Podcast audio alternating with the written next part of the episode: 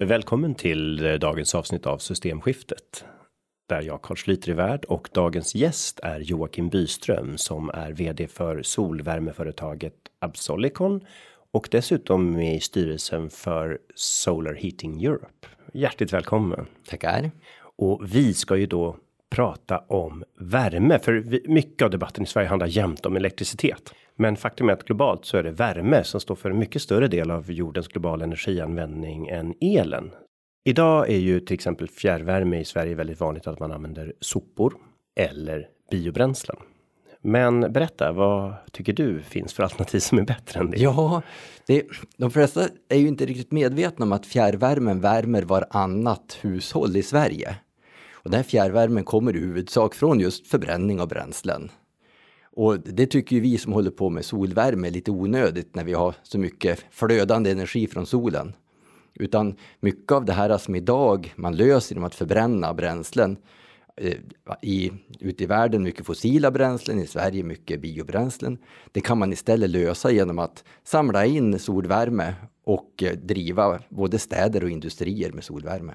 Och en stad då som värms upp med eh, till exempel sopor eller biobränsle, då måste du ju transportera dit enorma mängder material och sen så är då också det förknippat. All förbränning genererar ju utsläpp. Sen räknar vi dem inte i många fall när det är biobränslen till exempel och sopor, utan då, då, då syns inte det i statistiken, men de åker ju ändå upp i atmosfären. Mm. mm. Det, här, solfångarna de bygger man ju en gång och sen står de vid staden och producerar värme i decennier efter decennium. Och jag tror många är inte medvetna om den här enorma förbränningen som krävs för att värma våra städer. Och nu har jag inte siffran på hur mycket sopor som Stockholm eldar, men Helsingfors, där eldar man kol. Och Helsingfors stad eldar 500 000 ton kol varje år för att värma Helsingfors. Det är ju intressant att du nämner Helsingfors, för de gjorde ju nyligen en upphandling där de krävde att den nya lösningen ska vara förbränningsfri. Ja, vi var faktiskt med på Absolicon och lämnade en offert på ett solvärmesystem för det. Eh, det var solfångare för 25 miljarder kronor och det systemet var ett sånt där som vi tänker oss att även svenska städer ska kunna använda där man lagrar solvärmen från sommar till vinter i säsongslager. Och mediet i de här säsongslagren, det är varmt vatten då eller? Ja, det är, El är ju väldigt svårt att lagra och dyrt i batterier. Men värme är lätt att lagra, antingen i en stor ackumulatortank eller för städer, då har man en stor grop som man fyller med hetvatten och sen lägger man ett frigolitlock ovanpå, en meter tjockt. Och på så sätt kan man lagra solvärme från sommar till vinter. Och det krävs ju en enorm mängd vatten, många hundratusen kubikmeter. En sån här grop kan man segla på en liten, med en optimistjolle uppe på innan man lägger på locket. Men på så sätt kan man då Fast det kanske var lite varmt i och för sig. Ja, innan man kört igång det liksom, annars blir det lite...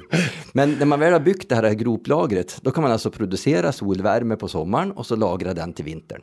Och hur mycket av energin man hade i december har man förlorat i mars? Ja, det är bara några få procent. Det, det finns tre stycken danska sådana här groplager och de har mellan 5 och 15 procent förlust på ett helt år.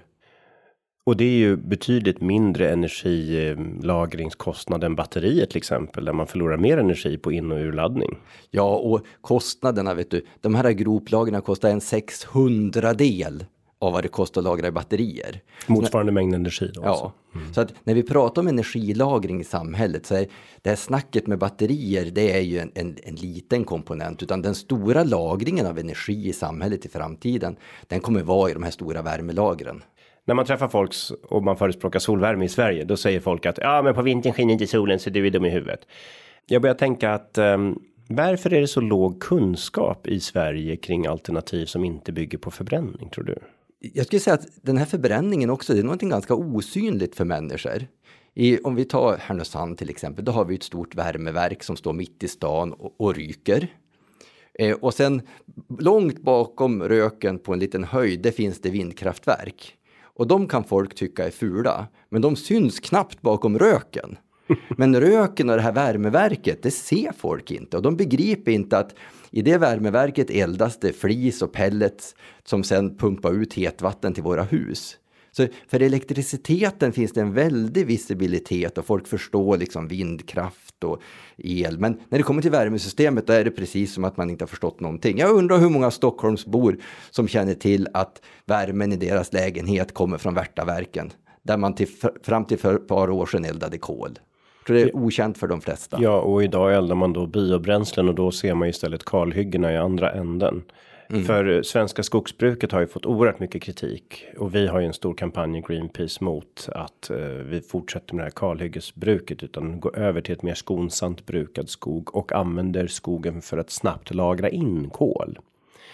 Och då säger många, ja men um, om vi nu inte ska hugga så mycket träd då, då kommer vi elda fossilt istället. Och då säger jag att om vi nu använder 54 terawattimmar värme i Sverige varje år. Då om vi använder det från solvärme istället, då kan man alltså både slippa elda fossilt och biobränslen. Då kan skogen lagra mer kol. Det absolut snabbaste sättet att få bort kol från atmosfären samtidigt som vi har en förbränningsfri teknik som gör städerna renare. Eh, om du tittar på vad skulle det kosta att eh, bygga upp ett eh, solvärmesystem med säsongslager för en medelstor stad till exempel? Ja, det här är ju också en, en, en, vanlig missuppfattning att byta till förnyelsebar energi skulle vara dyrt, utan det här är ju tvärtom lönsamt. Och Energimyndigheten hade en rapport om 6 eh, december som sa det att med lite gynnsamma förhållanden så skulle det vara lönsamt att bygga 6 terawattimmar solvärme i Sverige och med dem ha säsongslager som skulle dessutom spara ytterligare 5 terawattimmar. Så 11 terawattimmar som inte skulle kosta någonting utan det skulle tvärtom vara lönsamt att bygga det. Hur sparar man energi med ett värmelager? Det måste du förklara. Ja, de här värmelagren, det är ju en stor grop med hetvatten och sen så pumpar man in 95 gradigt hetvatten i den här gropen och så lägger man på ett isolerande lock som gör att värmen inte smiter därifrån. Och gropen i sig är så stor att värmeförlusterna genom kanterna på gropen är små. Och på så sätt kan man lagra värme från sommar till vinter. Ja, du menar då så att varmvatten som av andra skäl har skapats under sommaren kan man nu spara till vintern och på så vis sparar vi energi då? Är det så ja, precis. Ja, ursäkta, det var precis den här energibesparingen på 5 terawattimmar. Ja, många städer har ju spillvärme från industrin till exempel mm. och då har man ett överskott på spillvärme under sommaren och den kan man då lagra i ett sånt här mm. stort värmelager. Och det är därifrån besparingen kommer. Då. Ja, mm. men de här värmelagren fungerar även på vintern så att ett kraftverk som man kör på vintern kan köras effektivare tack vare att man har ett sånt här värmelager. Och det här, när det kommer till stabiliteten i elsystemet så är det viktigt att ett kraftverk man har som idag producerar värme och el samtidigt. När det blir riktigt kallt, då måste de prioritera att producera värme, för energin räcker inte för att göra el också. Men har man ett värmelager, då kan man ladda det så att det är laddat och sen när det blir riktigt kallt då producerar man fortfarande både värme och el. Och då minskar man belastningen på elsystemet. Så värmelagren har en jätteviktig funktion, inte bara för värmeproduktionen utan för hela systemet. Så du menar att det skulle kunna bidra till att få ett välfungerande elsystem utan onödig förbränning då? Ja, definitivt. Nu, som det är nu de här kallaste dagarna när elpriserna går upp, då använder vi inte all elproduktionskapacitet i värmeverken på grund av olika systemfel. Mm. Om man då tittar på materialåtgång. Vi har ju en stor debatt i Sverige eh, när man bygger vindkraft. Ja, i princip all energiproduktion. Eh, då, då är det ju en hel rad sällsynta jordartsmetaller och andra jordskorpemetaller. Hur står sig solvärmeanläggning i jämförelse med det? Ja, en annan, hela den här elektrifieringen vi har kräver ju enorma mängder koppar. Mm. Så även koppar sätter liksom begränsning på hur fort den här utvecklingen kan gå. Och när det kommer till den här metallbristen, så det går fort att bygga en batterifabrik, men det tar väldigt lång tid att öppna en ny gruva för att skapa metallerna till batterifabriken. Så att när vi nu väljer energisystem för framtiden så behöver man ju titta på att det finns metaller och resurser för att bygga den. Och då kommer just solvärmen kan man göra med väldigt lite av det här. Den solfångare som vi har arbetat med att utveckla den följer solen under året så att den samlar in väldigt effektivt. Och den är byggd bara i plåt och glas. Så vi har ju varken koppar eller sällsynta jordartsmetaller. Och det är till och med så att om man investerar en enhet energi då får man i våran solfångare ut 65 enheter energi. Och det kan man jämföra med, det är ungefär lika bra som en kolgruva. Och det är betydligt bättre än ett oljefält eller ett gasfält. Och det är mycket bättre än en vindkraftpark eller en solcellspark. Och när du säger lika bra så tänker du på enbart energiutvinningen från investerad energi Ja, och sorry. inte. det, det har samma utveckling. Så även om, du, om man ska ha en oljekälla så kräver även den mycket energi. Ja. Nu börjar ju oljan ta slut så att för att få upp den här oljan så måste man trycka ner ånga i marken för att få upp det sista av oljan. Ja, och det, blir är ironiskt för att eh, i Saudiarabien har man nu börjat investera i soldrivna oljekällor för att det var för dyrt att använda något annat. Precis så. Solvärmen är ju den billigaste energikällan. Så att när man ska ha upp den där oljan då har man solfångare för att göra hetta, ång, göra ånga och pumpa ner för att få upp oljan Ja, det som man kan galet sälja. faktiskt. Det är verkligen galet. Men om man då tittar på resurseffektivt, ja. Kostnadseffektivt, ja. Fungerar på vintern, ja. Varför fortsätter Sverige då ständigt att investera i biobränslen? Hur kommer det sig att man kan få stöd för fortsatt investering i biobränslen? Ja, en liten intressant effekt där är att det finns ju ett stöd i Sverige, Klimatklivet, som baseras på hur mycket koldioxidutsläpp man kan minska. Men det är bara baserat på fossila utsläpp. Så en flispanna räknar man att den har 12 gram per kilowattimme i utsläpp.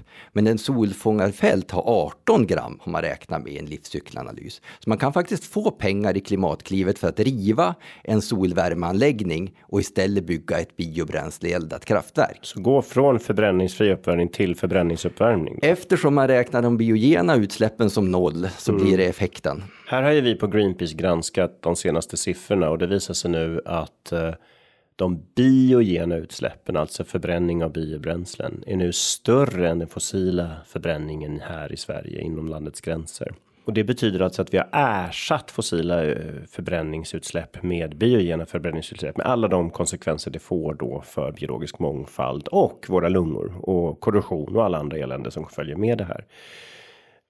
Om man skulle investera i fjärrvärmeanläggningar med solvärme med säsongslager så har vi pratat om en del fördelar. Vad skulle kommunen ha för fördel av en sån investering? Ja, framförallt att de får billigare energi. Det måste ju ha huvudanledningen. Sen skulle man ju minska kanske biobränsleförbränningen ungefär med en tredjedel om man använde Energimyndighetens siffror med var det skulle vara lönsamt med storskalig solvärme. Så det, det finns många fördelar att ha storskalig solvärme i Sverige. Om vi har någon kommunpolitiker som lyssnar på vår podd idag då. Var är det bra att investera i solvärme? Vad är det för typ kommun som är absolut mest lönsam? Ja, eh, en annan intressant sak med fjärrvärmenätet är att värmen är dyrast på sommaren. Många tror att i ett fjärrvärmenät ska värmen vara dyr på vinter för då ser det ut så på deras taxa. Men i ett fjärrvärmenät som eldar flis till exempel, där har man ofta mycket sämre verkningsgrad på sommaren. Så värmen är mycket, för pannan går på väldigt låg last på sommaren. På vintern är den jätteeffektiv, då eldas flisen upp effektivt. Ja, kemister brukar ju kalla det för Carnot-cykeln när man ser temperaturskillnaden och utnyttjandegraden. Ja, precis. Men på sommaren är den dålig. Så att där blir det låg verkningsgrad och då blir värmen dyr. Men så att egentligen alla fjärrvärmenät som eldar biobränslen eller fossilbränslen eller kör el på sommaren. De skulle kastas över det här med solvärme. Och då börja med en förstudie och liksom på den vägen. Är inte det typ alla? Nej, det finns många svenska städer som har sopförbränning i botten. Och även som Ah, har du menar så. spillvärme. för- Ja, ja, men. Ja, du menar så. Man har sopförbränning som ändå måste förbrännas. Men då Ja. har jag en annan invändning och det är ju att EU har ju en avfallshierarki. Där kommer förbränning sist. Vi är skyldiga att göra allt vi kan för att motverka förbränning. Alltså avfallshierarkin, det är det här att EU säger först ska du undvika uppkomsten av avfall. Till exempel när jag köper second hand så får jag inga emballage alls. Och då har jag undvikit uppkomst av avfall. Och sen nästa steg då är att återanvända. Det är de här gamla pantflaskorna som en gång i världen var populära i Sverige där man bara sköljde ur och återanvände hela förpackningen. Och nästa steg då är materialåtervinning och först därefter kommer då att om det inte går att använda någonting till någonting av de här tre första varianterna, då kan man tänka sig förbränning. Men i Sverige kör vi ju in sopförbränning så det går vilt till. Ja, jag skulle nog säga att i Sverige tänker man lite tvärtom. Det tänker man så här, vi behöver alla de här soporna för att driva vår fjärrvärme. Och om inte svenskarna kastar tillräckligt mycket skräp i sin soptunna, då måste vi importera sopor. Men vi har ju visat i Härnösand till exempel, där är Miljöpartiet med och, och driver och där har vi gjort i stan så att vi sorterar i 12 fraktioner och då har förbränningsmängden minskat till 25 procent av vad det var innan. Och istället så delar vi upp naturligtvis kartonger, plast, eh, hushållsavfall och förbränning. Och i och, med att det, i och med att man kan sortera det hemma i sitt eget hem, då har mängden sopor minskat till 25 procent. Ja, jag har sett det här på allt fler ställen. Jag besökte Ronneby nyligen. Där var det samma sak. Då hade man sex fraktioner i sin egen soptunna. Till Mm, precis. Och då när ni gjorde det här i Härnösand så um, minskade alltså fraktionen som går till förbränning med 75 procent. Ja, på de hushåll som har Ja, just det. sorteringen. Precis. Och det är ju i linje med vad EU säger och det är i linje med cirkulär ekonomi som alla pratar så varmt om. Så det här skulle kunna bli också ett argument då för att nå sophanteringsmålen. Att här finns det ett alternativ som kan värma våra städer än att elda upp sopor i onödan. Men då behövs det väldigt tydliga styrmedel för de här gillar elda sopor kan jag säga. det, det är billigt och det är effektivt och det, det ger låga kostnader på fjärrvärmen. Ja, det är väl lite tragiskt att vi har sopförbränningsfiler i Sverige då, men, men det verkar ju vara en, en vanlig förekommande sjukdom. Ja, generellt ska jag säga att folk gillar elda i största allmänhet. Det kanske är någonting vi har med oss från vårt ursprung, liksom att sitta där och elda någonting. Men det går ju väldigt dåligt ihop med att vi är 7,4 miljarder människor på jorden att hålla på och elda upp våra skogar och andra resurser. Ja, och det är ju inte direkt en liten mysig brasa som vi pratar om när man eldar 50 megawatt. Nej, det, det, det är riktigt. Och sen har vi ju då partikelutsläpp och så vidare. Ja, och det förvånar mig att det inte pratas mer om. För de här luftföroreningarna är nästan som att vi har glömt bort. Men, men eh, Det har inte EU-kommissionen gjort som har stämt Sverige för att inte nå EUs luftkvalitetsmål kan jag säga. ja, det, det är otroligt märkligt hur många tusen människor varje år som ska dö av luftföroreningar utan att det är en politisk fråga. Mm. Det är ju faktiskt eh, en av de absolut. Det är den vanligaste miljörelaterade dödsorsaken fortfarande. Om man då tittar på annat. Vi har ju pratat mycket fjärrvärme idag hittills. Men värme används ju också i industrin, både i form av värme, men även i form av ånga. Ja, det, nästan alla industrier av någon ordning som tillverkar någonting, de har längst bak i fabriken en stor oljepanna eller gaspanna. Eller pellets i Sverige då kanske. I Sverige pellets, där har man bytt till flis eller pellets. Eh, och där producerar man då ånga som matas ut i ett nätverk i fabriken. Så tittar vi globalt så är ånga en större energibärare än el. Det är Det- vanligare att, att energi flyttas från en plats till en annan plats med ånga än med elektricitet. Hur kommer det sig att vi i Sverige ständigt bara diskuterar elfrågan då? Ja, jag, jag begriper faktiskt inte det. Men jag tror elen är så påtaglig för människor. De behöver ladda sin smartphone, de tänder ljuset i rummet när de kommer in. Men de tänker inte på att den stora energin i, huset, det kommer från Värtaverken där man eldar och sen pumpas det hetvatten i rör ner i marken som går upp till deras element i sin lägenhet. Det är någonting som bara finns som man inte tänker på. Mm. Men tyvärr så mm, tänker ekosystemen på det och eh, naturen märker jag av det här ganska tydligt. Om vi då tittar på industriprocesser där man använder ånga.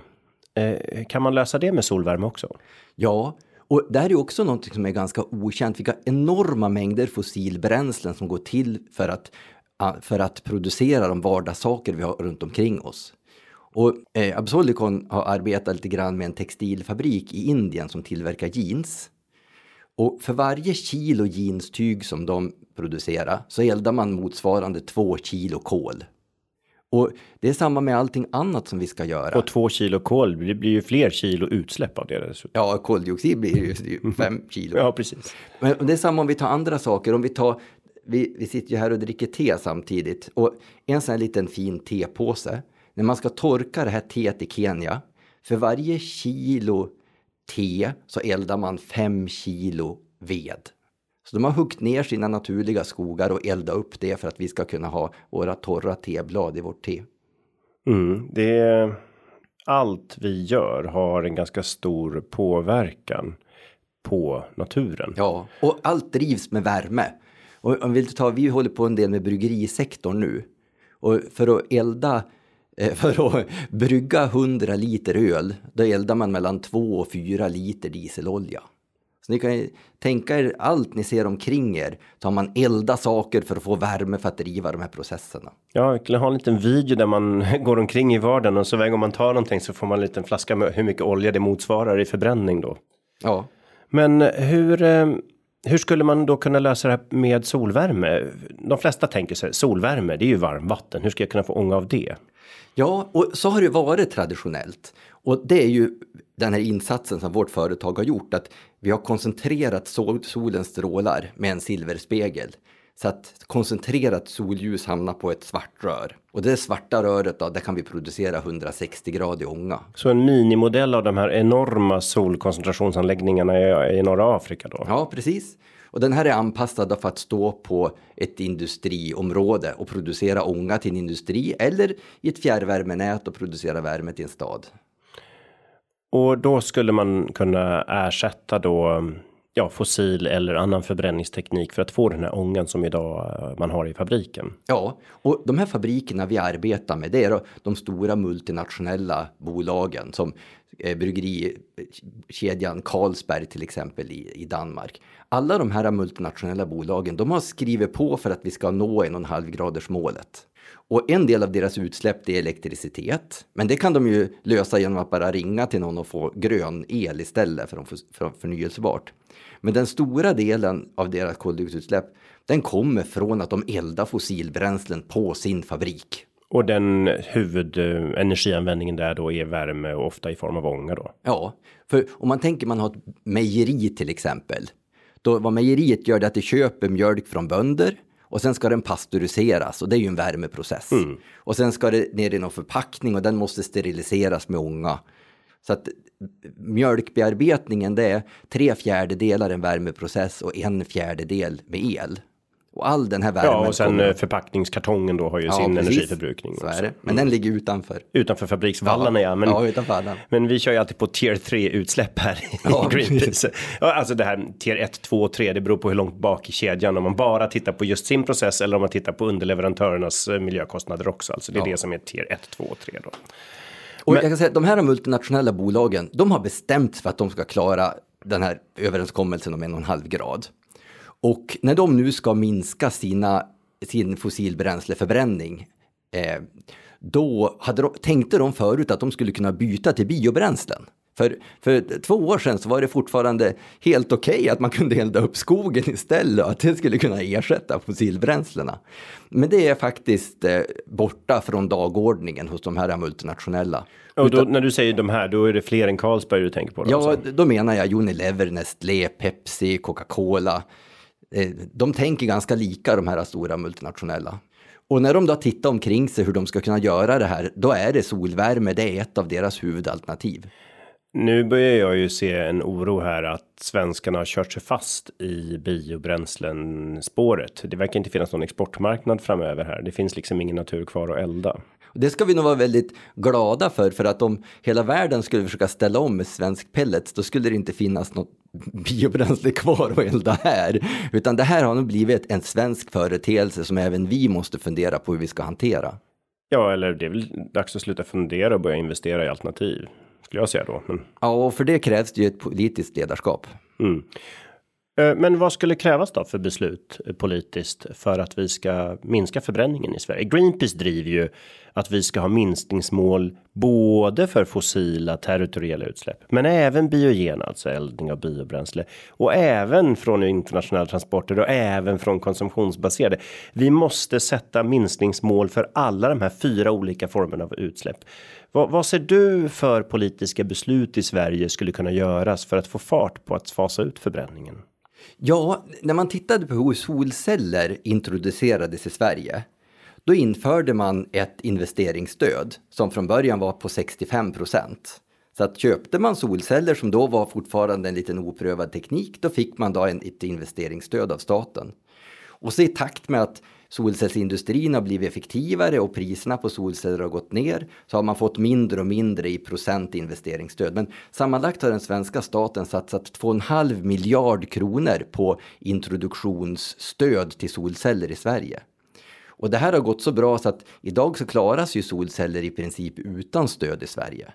Och det skulle behöva ett, ett, liknande politisk satsning för att solvärme som fortfarande är ganska obeprövat skulle slå igenom på stor Ja, eller skala. åtminstone en storskalig solvärme då. För att ja. eh, när man är i Medelhavet ser man att varenda hus har en liten solvärmeanläggning på taket. Ja, 95 procent av alla som alla hushåll i Cypern på Cypern de får sitt tappvarmvatten från en solvärmeanläggning på sitt tak. Och de är ju ganska små också. Ja, det är enkla anläggningar.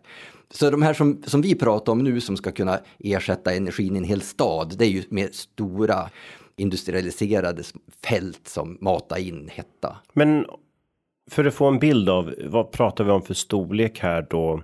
Om vi har 10 000 hushåll som ska mm. fjärrvärme. Ungefär om vi tar mellansverige. Hur, hur, ungefär hur stor anläggning skulle det vara? Ja, jag tycker en, en bra tumregel är att nästan varje svensk stad har en sån här golfbana, 18 år, horsebana eller Man behöver ungefär eh, samma yta som golfbanan för att producera all den värme som behövs i staden. För en medelstor stad då? Ja, för en, en stor stad, det ställde, vi pratade om Helsingfors från början. Mm. Kring Helsingfors finns det 50 golfbanor. Så motsvarande yta på de golfbanorna är den solfångaryta som skulle behövas för att värma hela Helsingfors. Och till eventuella golfälskare till podden då så kan vi säga att det finns ju alternativ till att bygga på golfbanor också. Och jag tänkte inte att man skulle ta golfbanorna. Det är mer som ett exempel på att fanns det plats för golfbanorna måste kunna finnas plats för att ändra energisystemet. Det låter ju som en rimlig slogan. men, men, om man tittar på hur, hur man då skulle jämföra solvärmes energiintensitet jämfört med till exempel då biobränslen som är så vanligt i Sverige. Vad, vad har vi för faktor här i ytbehov? Alltså solvärmen är ju oerhört effektiv. Den här, våra solfångare som har 76 procents verkningsgrad. Åh, grattis, världsrekord va? Ja, vi har världens högsta optiska verkningsgrad på en sån här litet paraboliskt ja, tråd. En liten fanfar på. så. Ja, och sol, solljuset som kommer in det är 1000 watt. Så av det blir 760 watt värme. Och sen har man lite förluster så i slutändan får man ut kanske 500. Ja och så det här med 1000 watt det varierar vilken breddgrad det är bla bla bla bla bla. Vi vet det. Men, ja. mm. Men om man tittar då istället att man skulle ha solceller till exempel. Då får man ut ungefär en tredjedel av energin per kvadratmeter. Och jämför vi med vindkraft så ger vindkraft ungefär en tjugondel av energin per mark som man använder. Och ska vi göra biobränsle då behövs det hundra gånger mer yta än vad solfångarna behöver. Och då säger de förespråkarna för biobränslen att ja, men vi använder ju bara rester. Men då finns ju mycket forskning som visar att själva kalhyggesbruket genererar enorma utsläpp, att avverkningsnivåerna är ohållbara och att ta ut så mycket grenar och toppar som vi gör idag är också skadligt för återväxt och biodiversitet. Men och det var ju faktiskt så att när när biobränsleboomen drog igång då hade man stora högar med sågspån som man inte riktigt visste vad man skulle göra av. Och en sak som hände var att det fanns under en period 150 spånskivefabriker i Sverige som tillverkade spånskivor som folk byggde in i sina hus. Men när biobränslebranschen drog igång, då sa man att det där sågspånet, det var avfall. Och nu eldar vi avfallet istället. Ja, och idag och... finns det bara en spånskivefabrik kvar. Allt spånet eldas. Och det är ju ganska märkligt. Sverige har alltså enorma mängder flis att tillgå, men vi har lagt ner fabrikerna som gjorde byggmaterial av det. Ja, vi eldar istället. Mm. Det är ju också det i strid med logiken i avfallshierarkin. Ja, man, tittar man på de koldioxidutsläpp som genereras så skulle de ju minska avsevärt om vi byggde in spånskivorna istället för att elda upp dem. Ja, exakt. Om vi då tittar på en solvärmeanläggning, vad har den för livslängd? Är det någon skillnad här? Ja, eh, det finns olika ISO-standarder för att testa material och solfångare. Och enligt dem så så när vi testar dem, då ser vi ingen degradering efter 25 år. Och de här standarderna räcker sig inte 25, längre än 25 år, så vi kan inte säga hur långt de lever. Men på 25 år så är de lika bra som idag, kan vi säga. Okej, okay, så vi får se vad som håller längst, kärnavfallslagret eller era solceller solvärmeanläggningen. Ja, sol, solceller är ju lite Nej, sämre, ja, för de, de, ja. när de står i varmt klimat då tappar de, så att efter 25 år har de 80 procent av verkningsgraden från när de är nya. Ja, jag har faktiskt en drygt 40 år gammal eh, solcell hemma. Mm. Det var en, en liten sån här um, pappa hade varit i Japan på 70-talet och köpt, det var ju svindyra då, men en liten motor, solcellsdriven motor. Och Jag testade den här om året och den funkar faktiskt otroligt bra fortfarande efter 45 år. Ja, och i Sverige ska vi säga att solceller slits inte lika fort här som i varmare klimat. Nej. I, vårt tempererade klimat så håller de nästan lika bra som när de är nya. Okej, nu har vi pratat mycket om fördelar med solvärme, men i våran systemlogik då så kan vi inte hålla på och slösa vad vi än använder. Vi måste alltid spara och energieffektivisera. Du nämnde förut att säsongslager kan faktiskt bli en del i energieffektiviseringen. På vilka andra sätt skulle solvärmen kunna bidra till energieffektivisering? Tyvärr ser vi ju nästan ingen energieffektivisering. Eh, varken de här multinationella bolagen vi tittar på eller städerna eller fjärrvärmenäten har ju idag några strategier riktigt för energieffektivisering. Och vi såg ju den borgerliga eh, budgeten som lades nu. Det första de plockade bort, det var pengarna till effekti- energieffektivisering. Så att jag får säga emot dig där, det är ingen trend att energieffektivisera idag, utan man tänker bara att man ska använda mer och mer och mer energi. Ja, nej, jag vet inte om jag, alltså min poäng var att eh, vi på Greenpeace tycker att energieffektivisering är det som är systemförändrande, inte att ständigt producera mer av allt. Ja. Och eh, EUs mål heter faktiskt energieffektiviserings först. Så vad har det fått för genomslag i Sverige? Det verkar inte som du tycker att det är så mycket då. Jag vet inte hur det har gått till så, men det här direktivet som finns i EU är inte implementerat i Sverige för energibesparing. Men industrierna nere på kontinenten, de har olika mål för att hela tiden minska sin energiförbrukning. Och jag tror att det här är en viktig sak att få till i svensk politik, att vi satsar på att spara el och att vi sparar energi. Och det borde borgarna stoppa tillbaka i budgeten, de här pengarna till energibesparingar. Ja, det är ju faktiskt absolut miljövänligast är ju oftast att spara bort någonting eh, snarare än att tillverka mer på ett Ja. lite miljövänligare sätt. Och om vi ska kunna bli 10 miljarder människor på den här planeten, då måste vi vara mycket, mycket mer energi och resurseffektivare. För det går inte, även om vi använder Absolicon solfångare, så måste vi sluta kretsloppen och få till det här. Och när man då tittar på investering i energieffektivisering så visst, ett företags huvudprocess, där kanske man satsar lite pengar på det, men inte i alla olika delprocesser. Hur, hur lång återbetalningstid räknar man med när man går igång på en energieffektivisering idag? Ja, alltså det här är någonting som vi förvånas över gång på gång att när, när en industri bygger nytt, en ny lina för någonting, då kan de acceptera 7-8 års återbetalningstid. Men när det kommer till att byta ut lamporna mot LED-lampor eller annan energibesparing, då vill man ha 2-3 års återbetalningstid. Och det är för mig väldigt märkligt, för man tjänar ju lika mycket pengar på båda investeringarna. Men jag tror det beror på att man inte har det fokus och den uppmärksamheten på lamporna som man har på sin kärnprocess. Det där känner jag faktiskt igen från mitt eget liv. Jag var hyresförhandlare mm, för studenterna gentemot studentbostäder i Stockholm för många år sedan förstås. Och eh, hyrorna hade höjts väldigt mycket. Man avskaffade en massa med hyressubventioner i början på 90-talet som en del i besparingspaketen då. Och vi sökte med näbbar och klor metoder att få ner våra hyror. Och då hade vi en stor bråk skulle jag säga med SS, SSSB eh, då som var studentbostadsbolaget att vi ville att de skulle investera i snålare vitvaror i snålare. Eh, ja, i princip allting skulle de investera i energibesparing och det enda de kunde acceptera. Det var att byta till snålspolande duschmotstycken för där var återbetalningstiden ett halvår så det kunde de få in inom ramen för en årsbudget. Det var ju extremt kortsiktigt tyckte vi studenter då och det verkar som att det, det tänket finns kvar. Ja, och det där är ett problem faktiskt när vi ska sälja våra solfångaranläggningar. För istället för att se solfångarna som en del av sin kärnprocess, det vill säga förse bryggeriet med energi, så har man förut tänkt att det där är ungefär samma som att byta en glödlampa. Och då har man tänkt att ska vi sluta elda fossilbränslen, då vill vi ha tre års återbetalningstid på pengarna. Vilket är ju helt absurt eftersom ett kärnkraftverk betalar tillbaka sina pengar på 60 år. I och, och vi ska ha tre år. Ja. Om ja, de, det, ja. ja, Så att- det är verkligt. men, men här märker vi en omsvängning jag skulle säga att de här multinationella bolagen vi pratar med nu, de ser snart den här omställningen till solenergi som en del av sin kärnprocess och att vi kommer upp på de här 7-8 åren som man är beredd att acceptera. Och eftersom våra solfångare ligger ungefär på fem år då, så blir det ju väldigt fördelaktigt. Men det är ju otroligt egentligen för varje år efter de här första fem åren så sjunker ju årskostnaden för anläggningen. Ja, till och med så, vet du, när man säger fem års återbetalningstid, då kostar det noll därefter. Så att du Ja, har lite underhåll möjligtvis. Men... Ja, du har samma kostnad i fem år och sen är det noll forever. Så det är ju en fantastisk investering i en industri som kanske har 10-15 procent av sin totalkostnad är köpa fossilbränslen för att driva sin värmeprocess. Vad är orsaken till att man inte tänker så pass långsiktigt? Är det kvartalslogiken här att du måste leverera vinst till aktieägarna varje kvartal? Eller vad är, vad är logiken här egentligen? Jag Eller tror- finns det ingen kanske? Jag, jag tror en del, alltså vi hade ju en period när det var jättehöga räntor i världen och att jag minns i Sverige så var det typ 14-15 procent liksom. Och jag tror i det tänket så dök det upp en kapitalrationaliseringsidé i de här företagen som gav de här tumreglerna liksom två års återbetalning. Och trots nu att de här multinationella bolagen kan låna pengar jättebilligt.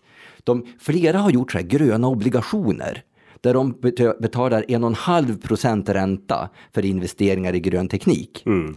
Men fortfarande så är tumregeln liksom två, tre års återbetalningstid. Ja, det är ju extremt märkligt eh, Ja. eh, när man har så låga räntenivåer som det finns idag. Ja, och, och då är vår tolkning, men det kan inte vara det, så, så kan det inte vara, utan då är vår tolkning att det beror på var man har uppmärksamheten i ett sånt här multinationellt bolag. Och den här centrala ledningen, de är duktiga på att driva den här verksamheten, producera mjölk eller öl eller bröd eller vad de gör. Men att förändra verksamheten bort från fossilbränslen, det är de inte så bra på.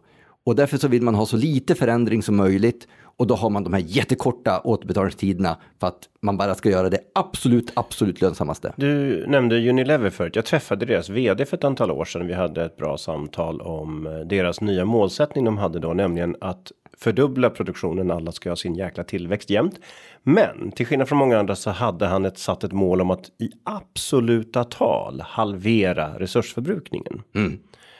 Eh, Och du nämnde förut ehm, eh, att det var en av era potentiella kunder då. Och hur eh, hur skulle man sätta mål i företag för att man ska kunna räkna hem saker på rimliga tidshorisonter? Var det där ett exempel du tror kanske kan fungera? Ja, det tror jag ska vara bra. Och vi ska komma ihåg att idag är vi en miljard medelklasskonsumenter i Sverige som köper Unilevers produkter liksom.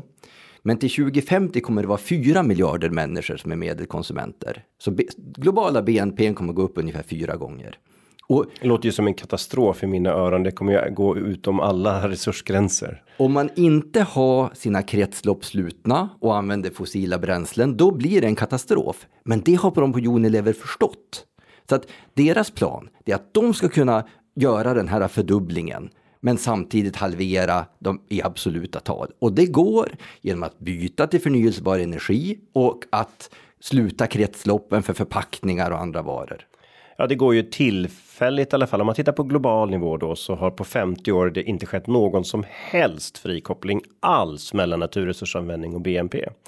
Så du kan göra det under en viss begränsad tid, men som den eh, brittiske fysikprofessorn Bartlett en gång sa. Ett av människans största problem är att vi har en fundamental oförmåga att förstå exponentiella ekvationer. Just att de, de växer ju som alltid som en hockeyklubba liksom. Eh, Men man har ju som företag då en möjlighet att sätta upp det här målet med absoluta tal för att minska sin resursförbrukning. Då borde man klara sina egna mål. Ja, vad, vad vi ser är att de här stora multinationella bolagen, de sätter väldigt aggressiva mål. Men vi uppfattar inte att de fyller på med personal och kompetens för att kunna uppnå de här målen. Så, att Så det är vi, lite greenwash över hela då. Nej, jag tror det är, viljan är god. Men man har, de här koncernerna är inte byggda för förändring. Och de, utan de är byggda för att göra samma sak om och om, om igen med vinst. Och de behöver tänka om, om de ska kunna uppnå de mål som styrelserna har satt. Och över tusen av dem har ju som sagt tagit det här målet att hålla en och en halv graders målet. Då måste man också fylla på med kompetens och resurser för att kunna göra det. Jag, jag ska inte berätta vem, men på en konferens en gång satt jag bredvid en vd för ett av de absolut största bolagen och han suckade och stönade och sa att ibland känns det som att jag sitter som vd för en gammal sovjetisk koncern med massa fina planer, men som inte jag kan genomföra. Jag får inte verktyg att genomföra dem. Liksom. Nej, men det, vi delar den uppfattningen. Vi hade ett möte häromdagen med ett av de här stora bolagen där flera av deras chefer satt samlade. Och vi har lagt vårt förslag och vi väntar på att de ska komma med, med sin feedback på vårt förslag. Vi ska ställa om en fabrik. Och då säger de här cheferna, we are embarrassed. Vi klarar inte att svara upp till de här enkla frågorna som Absolicon har ställt oss. Så att det, och så är det då på toppnivån på de här största multinationella bolagen. Mm. Men då kan ju kanske politikerna steppa upp och fatta beslut om styrmedel som hjälper till i omställningen. Vad skulle du vilja se för styrmedel för att bli av med förbränningsekonomin? Ja, om jag tittar på min lilla nisch så skulle ju ett investeringsstöd för storskalig solvärme i Sverige på samma sätt som vi hade för solceller. Men vi skulle inte behöva några 2,5 miljard utan här skulle det räcka med några hundra miljoner för att komma igång med storskalig solvärme i Sverige för den är så nära att bli lönsam. Mm. Men tittar man i stort så tror jag att man måste börja tänka att elda biobränsle har en kostnad på miljö och utsläpp. Ja, jag tänkte ju snarare kanske det att om vi faktiskt prissätter även biogena utsläpp, kanske lägre än, än fossila, men i alla fall att det inte räknas som gratis längre. Då, då vänder vi på hela kalkylen där. Ja, jag tror att på något sätt måste man få in det här i tanken att det är inte okej okay att elda upp skogen för att värma stan på sommaren. Nej, det låter ju faktiskt ganska orimligt. Hur eh, kan man eh, hitta andra bitar, till exempel industrin skulle ju, vad, vad ska man kunna göra där då? Ja, det, det här industriklivet och klimatklivet som båda tänker att de biogena utsläppen är noll. Det kan ju riskera att binda upp oss i ett biobränsleberoende som vi får väldigt svårt att komma ur. Ja, och vi kommer ju någon gång behöva ta oss ur det och då har vi gjort en investering som kanske kunde hålla på i 10-20 år, men sen, sen måste den göras om och det är ju extremt olönsamt både ur energi effektiviseringsmål, resurseffektiviseringsmål och ekonomiskt effektivitet. Det är ju ineffektivt på alla tre. Ja, så många av de här miljarderna nu som vi lägger i klimatåtgärder, de går ju från att elda fossilbränslen till att elda biobränslen istället. Och det tror jag, där behöver man tänka efter. När till exempel solvärme skulle vara billigare, då måste de här äh, metoderna som man får stöd för kunna gälla för solvärme gentemot biobränslen. Vi på Greenpeace vill ju sätta ett mål för minskad förbränning av var det än är. Och det behöver ju följas av styrmedel då. Och då ett är ju styr, ett styrmedel är som vi har pratat om här bidrag, men ett annat är ju faktiskt att se till att det kostar att förbränna oavsett vad. Mm. Och det finns ju också en direkt hälsoeffekt, så det vore inte så himla konstigt att förstå att vi måste elda mindre. Eller hur? I början så nämnde vi också att du sitter med i Solar Heating Europe. Vad gör de då? Och hur, vad håller EU på med här? Ja, Solar Heat Europe är en branschorganisation med alla vi som tillverkar solfångare i Sverige. Ja, i Europa skulle jag tro. alla vi som tillverkar solfångare i Europa. Ja. Och huvudsyftet med den här organisationen är att påverka EU att när de gör olika policies och, och direktiv att solvärmen finns med. Och det går tyvärr jättedåligt för oss.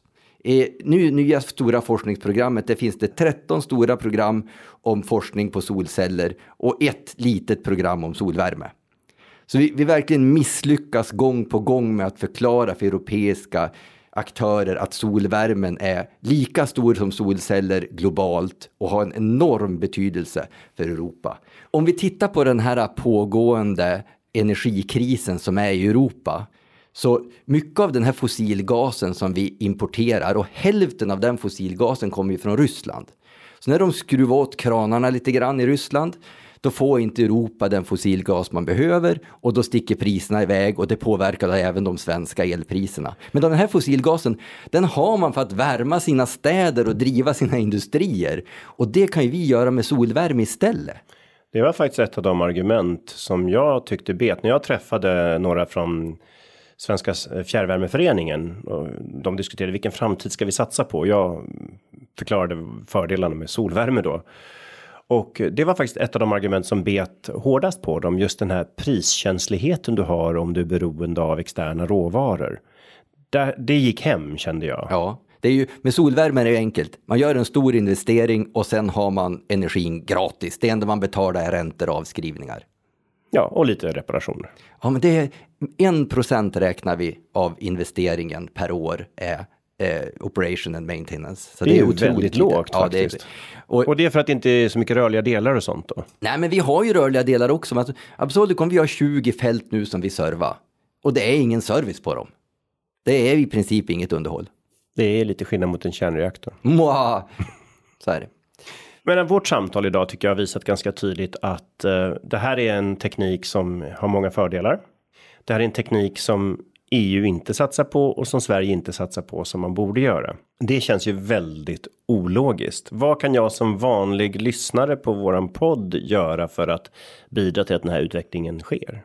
Ja, det här är ju inte i första hand någonting som man kan ha på sitt hushåll. För det, varje gång jag pratar så hörs det massor med människor av sig och vill köpa Absolut solfångare till sitt hus. Men det går inte. Utan man måste prata med sin kommunpolitiker och säga, kan vi inte elda mindre i våran stad? I alla fall på sommaren att vi kan elda mindre och använda solvärme istället. Och då kan vi sen hjälpa den här stan med en förprojektering och börja planera för hur man kan sluta elda. Mm. Så i dagsläget så tillverkar ni inte konsumentprodukter, det är kanske bra att lägga till då? Nej, precis, vi kör för fjärrvärmenäten. Men som sagt, hälften av alla bostäder i Sverige har ju sin värme från ett fjärrvärmenät. Mm. Och sen tycker jag man ska prata med sin riksdagspolitiker, om man nu har någon sån, och, och säga där att kan vi inte elda mindre och använda solvärme istället? Ja, och det ligger ganska nära då vad vårt systemarbete har kommit fram till. Vi pratar ju i den här podden ofta om ekonomiska grundförändringar och hur man motiverar folk till att engagera sig. Jag tycker att debatten i Sverige nästan handlar alldeles för mycket om teknik och vi har haft väldigt få avsnitt om tekniska lösningar. Det här är ett av de första tror jag. Men um, ibland är teknikförändring en del av systemförändringen också. Och man får gärna hjälpa oss med det här, för vi är jätteduktiga tekniker. Vi har gjort som sagt världens bästa solfångare, men vi kan inte riktigt det politiska systemet. Så att de som håller på med politik och hör det här, tänk lite grann på hur den här omställningen ska kunna gå till. Ja, men det blir väl en bra avslutande sammanfattning. För vi pratar ofta om livsstilsförändringar här i podden, men här är det faktiskt minst lika mycket frågan om en enkel teknikförändring och det brukar ju politiker älska. De älskar ju allt nytt. Hela Sverige står och jublar när hybrid startar och allt möjligt sånt, men här verkar det stå still. Ja, men det är för att man har sånt fokus på strömmen. Är det någonting som gör el, då förstår politiker och då kan det bli en subvention. Men värmen är bortglömd. Ja, det är märkligt. Det låter ju lite grann som så här, ja, lite. Ja.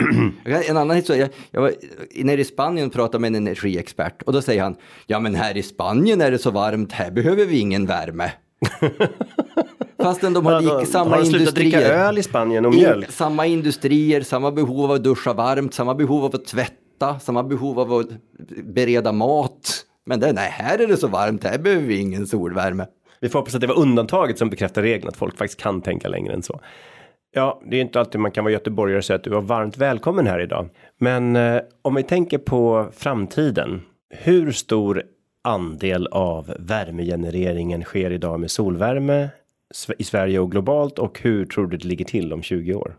Ja, det här känner nog inte många till, men när man jämför solceller och solvärme så genereras ungefär lika mycket energi globalt med solceller som med solvärme. Eh, men återigen är det här fokuset på el som gör att det är helt dominerande. Och jag tror att solvärmen har potentiell, potential att producera 20-30 procent av den globala energiförbrukningen och kompletterar av de andra förnyelsebara energiteknikerna. 20-30 procent, det är ju faktiskt lika mycket som den globala elproduktionen. Ja, IEA säger 11 procent av all energianvändning inom industri skulle kunna vara solvärme. Och när det sen kommer till byggnader så blir det en betydligt högre andel. Intressant. Och det här skulle då kunna leda till enorma utsläppsminskningar och utan att behöva öppna tusentals nya gruvor med sällsynta jordartsmetaller och koppar då? Ja, solvärme kräver ju inte det. Mm. Men det är väl en härlig avslutning att ibland kan faktiskt tekniken också bidra ganska kraftigt till en snabb förändring och här har vi en sån dellösning då. Och med det vill jag tacka dig för att du kom hit idag Joakim Wiström och önskar dig lycka till. Tackar så mycket. Och dagens avsnitt har ju handlat mycket om tekniskt entreprenörskap. Och nästa avsnitt har vi då Ester Barinaga som är professor i socialt entreprenörskap. Så det ska bli mycket kul. Välkomna då. Tack för att ni lyssnade på dagens program som gjordes av Greenpeace där producent är Alexia Fredén. Ljudtekniker är Christian Åslund och värd är jag, Carl Schlyter.